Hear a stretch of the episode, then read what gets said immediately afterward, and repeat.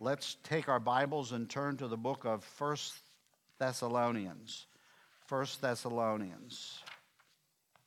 This is Memorial Day, and I often think on Memorial Day of soldiers on the battlefield.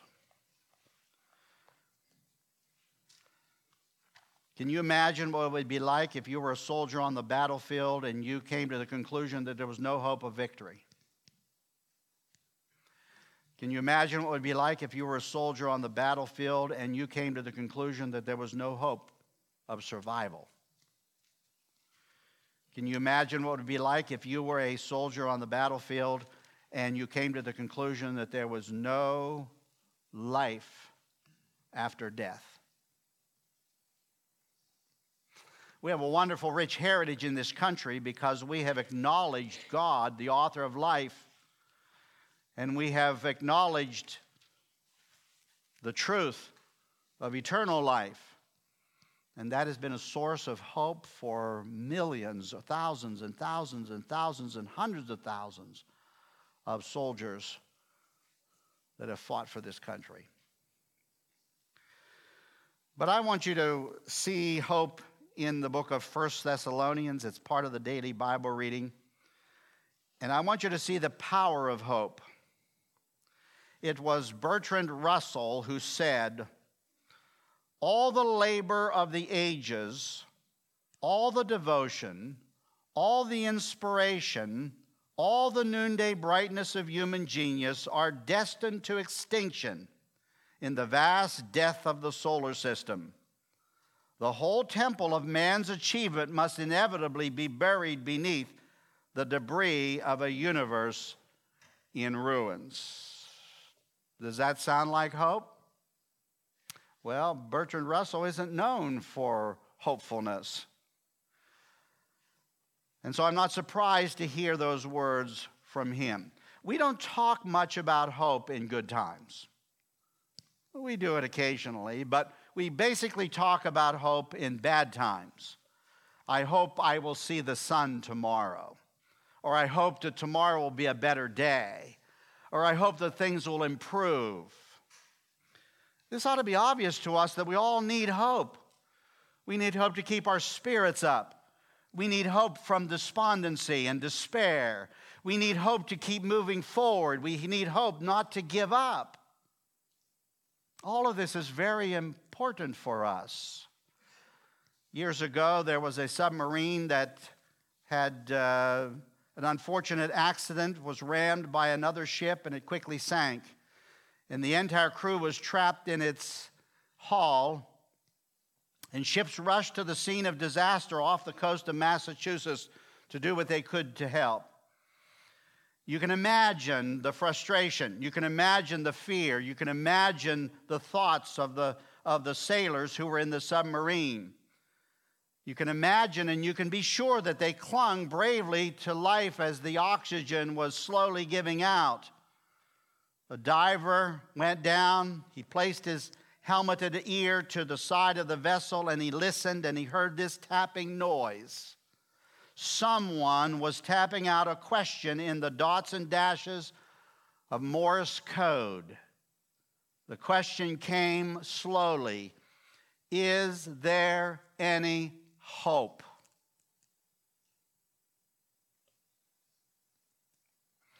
Years ago, if I may use another illustration, there was a hydroelectric dam that was to be built across a valley in New England. Those things take years to plan. Those take years to work out the details and get it up to where it needs to be for, for, uh, for construction.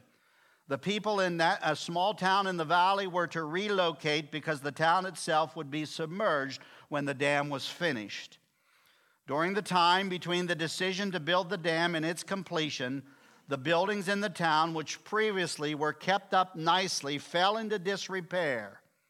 Instead of being a pretty little town, it became an eyesore. Why? Why did it happen? The answer is simple. As one resident said, where there is no hope in the future, there is no work in the present. So let's look at the references to bad times in the book of Thessalonians. And look at, let's look at the, at the relationship between those bad times and hope. I have five. Uh, it shouldn't take us very long. But the first one is in chapter 1, and we're going to look at verse 6. But let me just give you a tad of background. Paul is writing to the Thessalonican church. He's writing to the believers there, and he's excited. He sees a church that's growing. He sees a church that's full of faith, a church that's full of love, and a church that's full of hope in verse 3. He sees all of that. He's excited because they're working faithfully to share the gospel in their community and to share it everywhere else they can send it. And notice what the Apostle Paul says to them in verse 6 You became followers of us and of the Lord, having received the word in much affliction. When they received the gospel, it wasn't, uh, it was during bad times. They were experiencing persecution. They were experiencing affliction. And he says, You received the word of God in much affliction. But hope is not very far away. Paul seems to link affliction and persecution and trouble and trials and difficulties with hope. And he reminds them of something that they already understand. So he says in verses 9 and 10 For they themselves declare concerning us, these are people who have become Christians because of your efforts to share the gospel. They themselves declare concerning us what manner of entry we had to you, and how you turned to God from idols to serve the living and true God.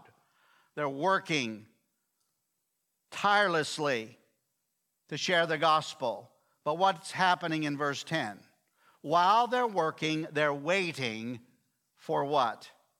His son from heaven, whom he raised from the dead, even Jesus Christ, who delivers us from the wrath to come. Paul is so interested in connecting trouble with hope so that we see the power of hope to keep moving forward and to continue that he even adds in verse 10 the trying day of the wrath to come, right after he talks about the hope of the second coming of Christ. The second reference is in Paul's reference to his conduct when he came to the church at Thessalonica. In chapter 2, verse 2, he refers to himself and he says, But even after we had suffered before and were spitefully treated at Philippi, as you know, we were bold in our God to speak to you the gospel of God in much conflict. And so the Apostle Paul gives himself as an illustration. And then, all the way down in verse 14, he adds the Thessalonican church. He says, For you, brethren, became imitators of the churches of God which are in Judea in Christ Jesus. For you, what? Also suffered the same things from your own countrymen, just as they did from the Judeans. He's talking about the Judeans, he's talking about himself, he's talking about the Thessalonica church, he's talking about their response in bad times. A response that led them to despair, that led them to uh, despondency, discouragement, uh, he's a realist. Paul's a realist. So, in the very next reference, he's going to talk about that. We all get discouraged. We all get despondent. We all lose hope from time to time. Sometimes it just is enough for us to lose sight of it for just a brief moment or two. But the Bible says here that Paul wants them to know that we're all in this together, we're all suffering, and I want you to know that even in the second section, hope is not far away. What does the Apostle Paul say in verses 17, 18, and 19? But we, brethren, having been taken away from you for a short time in presence, not in heart, endeavoring more eagerly to see your face with great desire. Therefore, we wanted to come to you, even I, Paul, time and time again, but Satan hindered us. That would be very demoralizing, wouldn't it? I can see the Apostle Paul losing hope for a brief moment under those circumstances. And there were probably many sleepless nights that he had when he was trying to figure out how things were going to work out between him and the church. But notice what he says in verse 19. He doesn't let it. He doesn't let it rule his thoughts for very long. For what is our hope or joy or crown of rejoicing? Is it not even you in the presence of our Lord Jesus Christ at his coming? The third reference comes in chapter 3, where Paul shows a genuine concern for their faith. He doesn't know what the outcome will be, but he has hope. He has great hope that it'll work out well. In chapter 3, verse 1, he says, Therefore, when we could no longer endure it, we thought it good to be left in Athens alone, and sent Timothy, our brother and minister of God, and our fellow laborer in the gospel of Christ, to do what? To establish you and encourage you concerning your faith. That no one should be shaken by these afflictions. For you yourselves know that we are appointed to this. We're going to have problems. We're going to have difficulties. We're going to have challenges. We're going to have trying times. We're going to have bad days. We're appointed to this. But he says, Our concern was that you wouldn't be shaken by this. We thought there was the possibility that if you lost sight of what God wants you to know, that you would be shaken that you would throw in the towel, maybe, that you would be discouraged and despondent and it would affect your service for the Lord or, or whatever. It, it could be anything like that. And so the Apostle Paul says, you know, hope, hope is not very far away. Hope is not very far away. He says, for me personally, in verse 7, therefore, brethren, in all our afflictions and distress, we were comforted concerning you by your faith. And then, as quickly as he talks about himself and how his hope has managed to keep him looking forward and not giving up, notice what it says in verses 11 through 13. He's actually giving the remedy for the possibility that they could be shaken in their faith. He's giving the remedy in verses 11 through 13. Let's look at this together. Now may our God and Father Himself and our Lord Jesus Christ direct our way to you. That's our hope, that God will direct His way to us. And may the Lord make you increase and abound in love to one another and to all, just as we do to you. That's our hope so that he may establish your hearts blameless in holiness before our God and Father at the coming of our Lord Jesus Christ with all his saints. That's his hope. He actually ends the book on that note.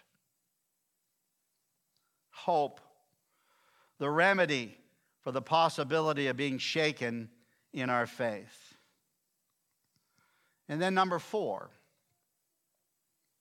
Number four, I want you to go all the way down to verse 13 through 18.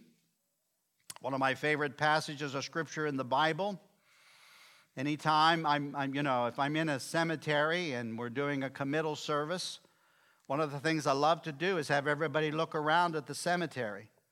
And I love to say to everybody, you know, there's going to be a really fantastic event to occur in this cemetery and in cemeteries all across this area, all across the world, everywhere. There's going to be a fantastic event because Jesus is coming back with all his saints. Now that's hope. But notice how the Apostle Paul describes it. But I do not want you to be ignorant, brethren, concerning those who have fallen asleep, lest you sorrow as others who have no hope. For if we believe that Jesus died and rose again, even so God will bring with him those who sleep in Jesus. For this we say to you by the word of the Lord, that we who are alive and remain under the coming of the Lord will by no means precede those who are asleep. For the Lord himself will descend from heaven with a shout and with the voice of an archangel and with the trumpet of God, and the dead in Christ will rise first.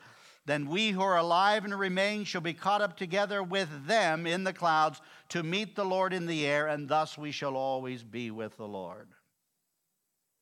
I can't even imagine the sight. I can't even imagine when Jesus says to, us, when God says to the Apostle Paul through his Spirit, I cannot imagine this event when Jesus returns and descends from heaven with a shout, the voice of the archangel, with the trump of God.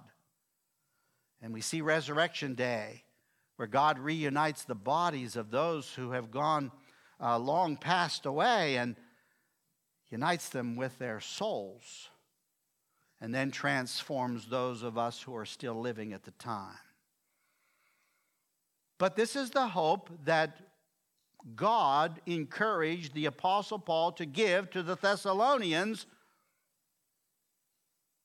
who were living in bad times. This is the hope. Now, I want you to notice something in this book. When the Bible was written, the verses weren't marked.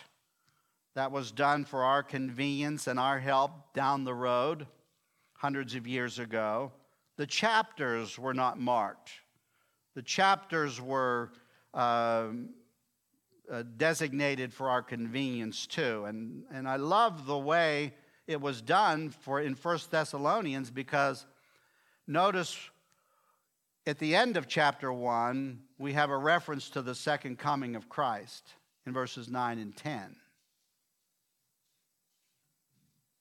It's there. God raised Jesus from the dead, who will deliver us from the wrath to come by his second coming, strongly implied. At the end of chapter 2, verses 17, 18, and 19, you have a reference to the second coming of Christ. Do you see that in verse 19? Jesus Christ at his coming. At the end of chapter 3, you have a reference to the second coming of Christ. Verse 13, so that he may establish your hearts blameless at the what? At the coming of our Lord Jesus Christ with all his saints. Have you ever thought how many saints that's going to be? He's bringing them all with him. It's going to be a unimaginable. At the end of chapter 4, obviously, the passage you just read, it refers to the second coming of Christ in detail.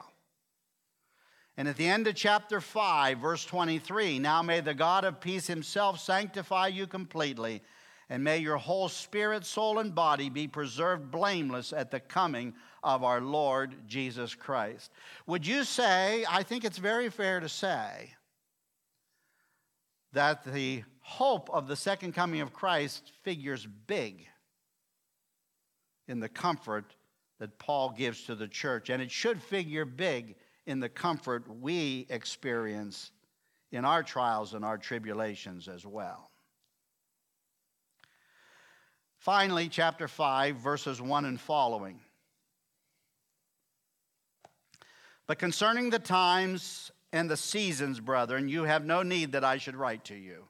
Now, I want to read these 11 verses to you. I gave us enough time to do that, but I want you to see this. But concerning the times and the seasons, brethren, you have no need that I should write to you, for you yourselves know perfectly that the day of the Lord so comes as a thief in the night. Now, Paul just told us that we need to be actively involved in comforting one another with the second coming of Christ because he's going to change everything. It changes everything, it makes everything right. Everything that's wrong about this world will be made right.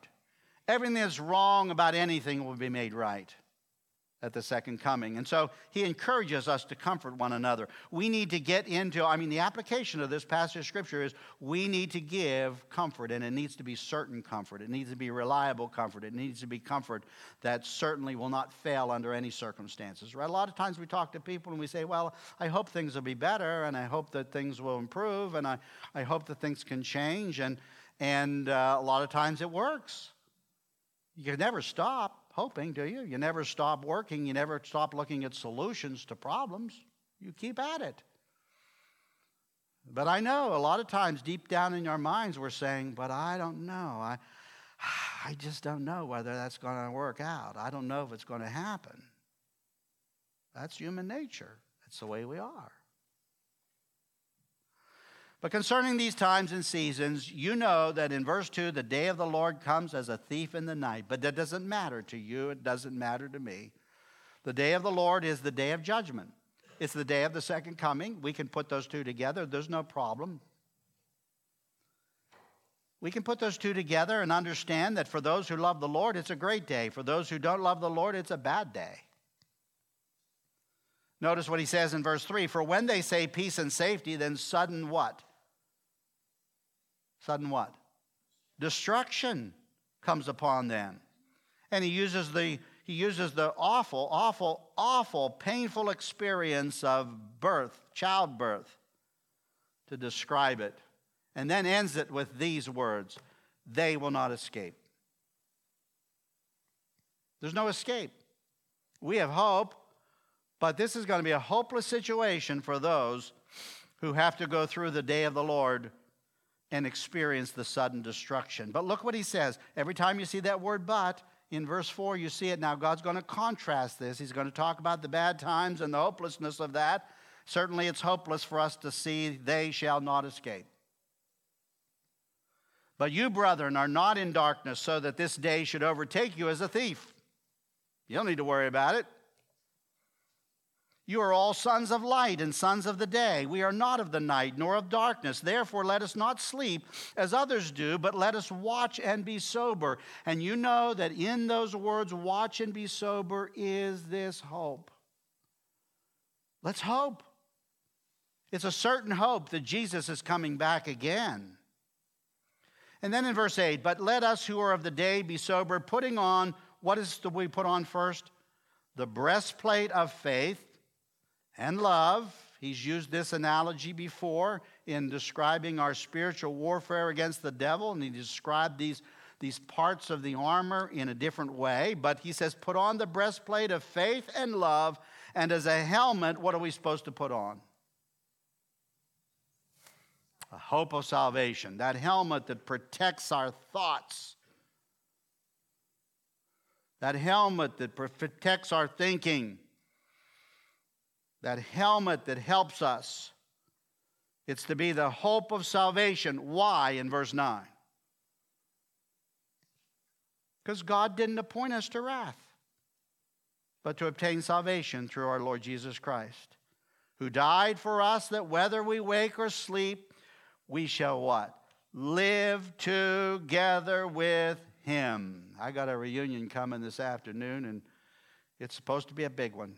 There should be thousands and thousands of people there because it's the original reunion that was established when our family came over in the in the 1600s. But there's going to probably be about 50 people there. That's it. That's it. And uh, and of course, there are certain, uh, there are certain things that we're doing to make this reunion a safe place to be. And uh, so the thing is, though, that when the Bible says that Jesus died for us, that whether we wake or sleep, we shall live together with him, we're talking about a lot of people. The best reunion in this world and for all time is yet to come. Are you thinking about it? We will live together. Man, you're going to see a lot of people that you have seen go home to be with the Lord. You're going to meet a lot of people that you never got to meet before. I can't wait to talk to our missionaries and the people that got saved under their ministry. I want to talk to I want to talk to people in Asia and I want to talk to people in every place of the earth and I want to know how they got saved. And you and I will have all eternity to find that out. There'll be no end to our talking and our stories and all of that. We shall live together. And then what's our responsibility in verse 11? Our responsibility is to comfort each other and to edify one another, just as you also are doing. We need to give hope. The application is we need to give certain hope. And what's the best hope we can give? There's lots of hope. Bible's filled with it. For almost every circumstance. It just so happens this is the daily Bible reading. We've determined that we're going to give you some overviews. First Thessalonians and Second Thessalonians are in the daily Bible reading this week, and the references are to the second coming of Christ, which will make everything right. I want to read to you a letter that was written by a young teenager to the editor of a nationally uh, a national weekly news magazine. This is his letter. The economy is shot. The family unit is in trouble. Respect for authority is a joke. For the right price, you can buy yourself a senator or a judge, or he is out buying himself a 16 year old to use for a couple of hours. Money is worthless, and you're worthless without it.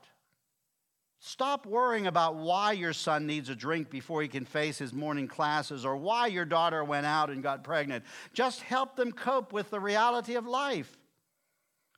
Before throwing us into categories, just remember that we have to run this joint in 30 years when you die off or retire or starve on your Social Security. I leave it up to you. Either give us a little help and understanding or put the world out of its misery and send up the missiles and hope Mother Nature has better luck with the next thing that crawls up out of the slime. That's hopelessness. And we wonder why the rates of suicide and we wonder why the rates of, uh, of are so high. We get to the place where there's no hope. Our responsibility as a church is to give hope. I, in closing, want to borrow two verses from Second Thessalonians. Can I borrow two verses from Second Thessalonians? I'll close with this. Every time you're out there and we're talking to people and we're ministering, give hope. You got plenty to give. And it's reliable, it's certain. But let me borrow two verses of scripture in chapter 2 of Second Thessalonians, verses 16 and 17. Now may our, let's all say this together. It, those of you want to. I'm, I'm not, you know. Now may our Lord Jesus Christ Himself and our God and Father, who has loved us and given us every everla- everlasting consolation and good hope by grace, comfort your hearts and establish you in every good word and work. Good hope. There is a geographical location at the bottom of Africa and it was renamed from a horrible name of despair, and I forget what the name was. Um, having a senior moment, everybody. I have plenty of those. But uh, when there was a, I think it was a Dutch uh, uh, captain coming through there, uh, realized that you could travel through that area without having your ships destroyed. There was a certain way to pass through there, and they called it the Cape of Good Hope, renamed it the Cape of Good Hope. Listen, we have good hope. Let's share it. Let's share it. Let's pray together. Gracious Heavenly Father, we thank you for your word. Father, you've, you help us to understand the power of hope and why it is so important in our lives. And why we need to bathe our minds in the hope that you give to us. And Father, we pray that as we live our lives and we rub shoulders with our colleagues at work and those in the community, and we talk to our neighbors and our friends, and we deal with uh, everything that we deal with on a daily basis in this common life of ours. Father, help us to remember that we are ambassadors of hope. In Jesus, your precious name, we pray. Amen.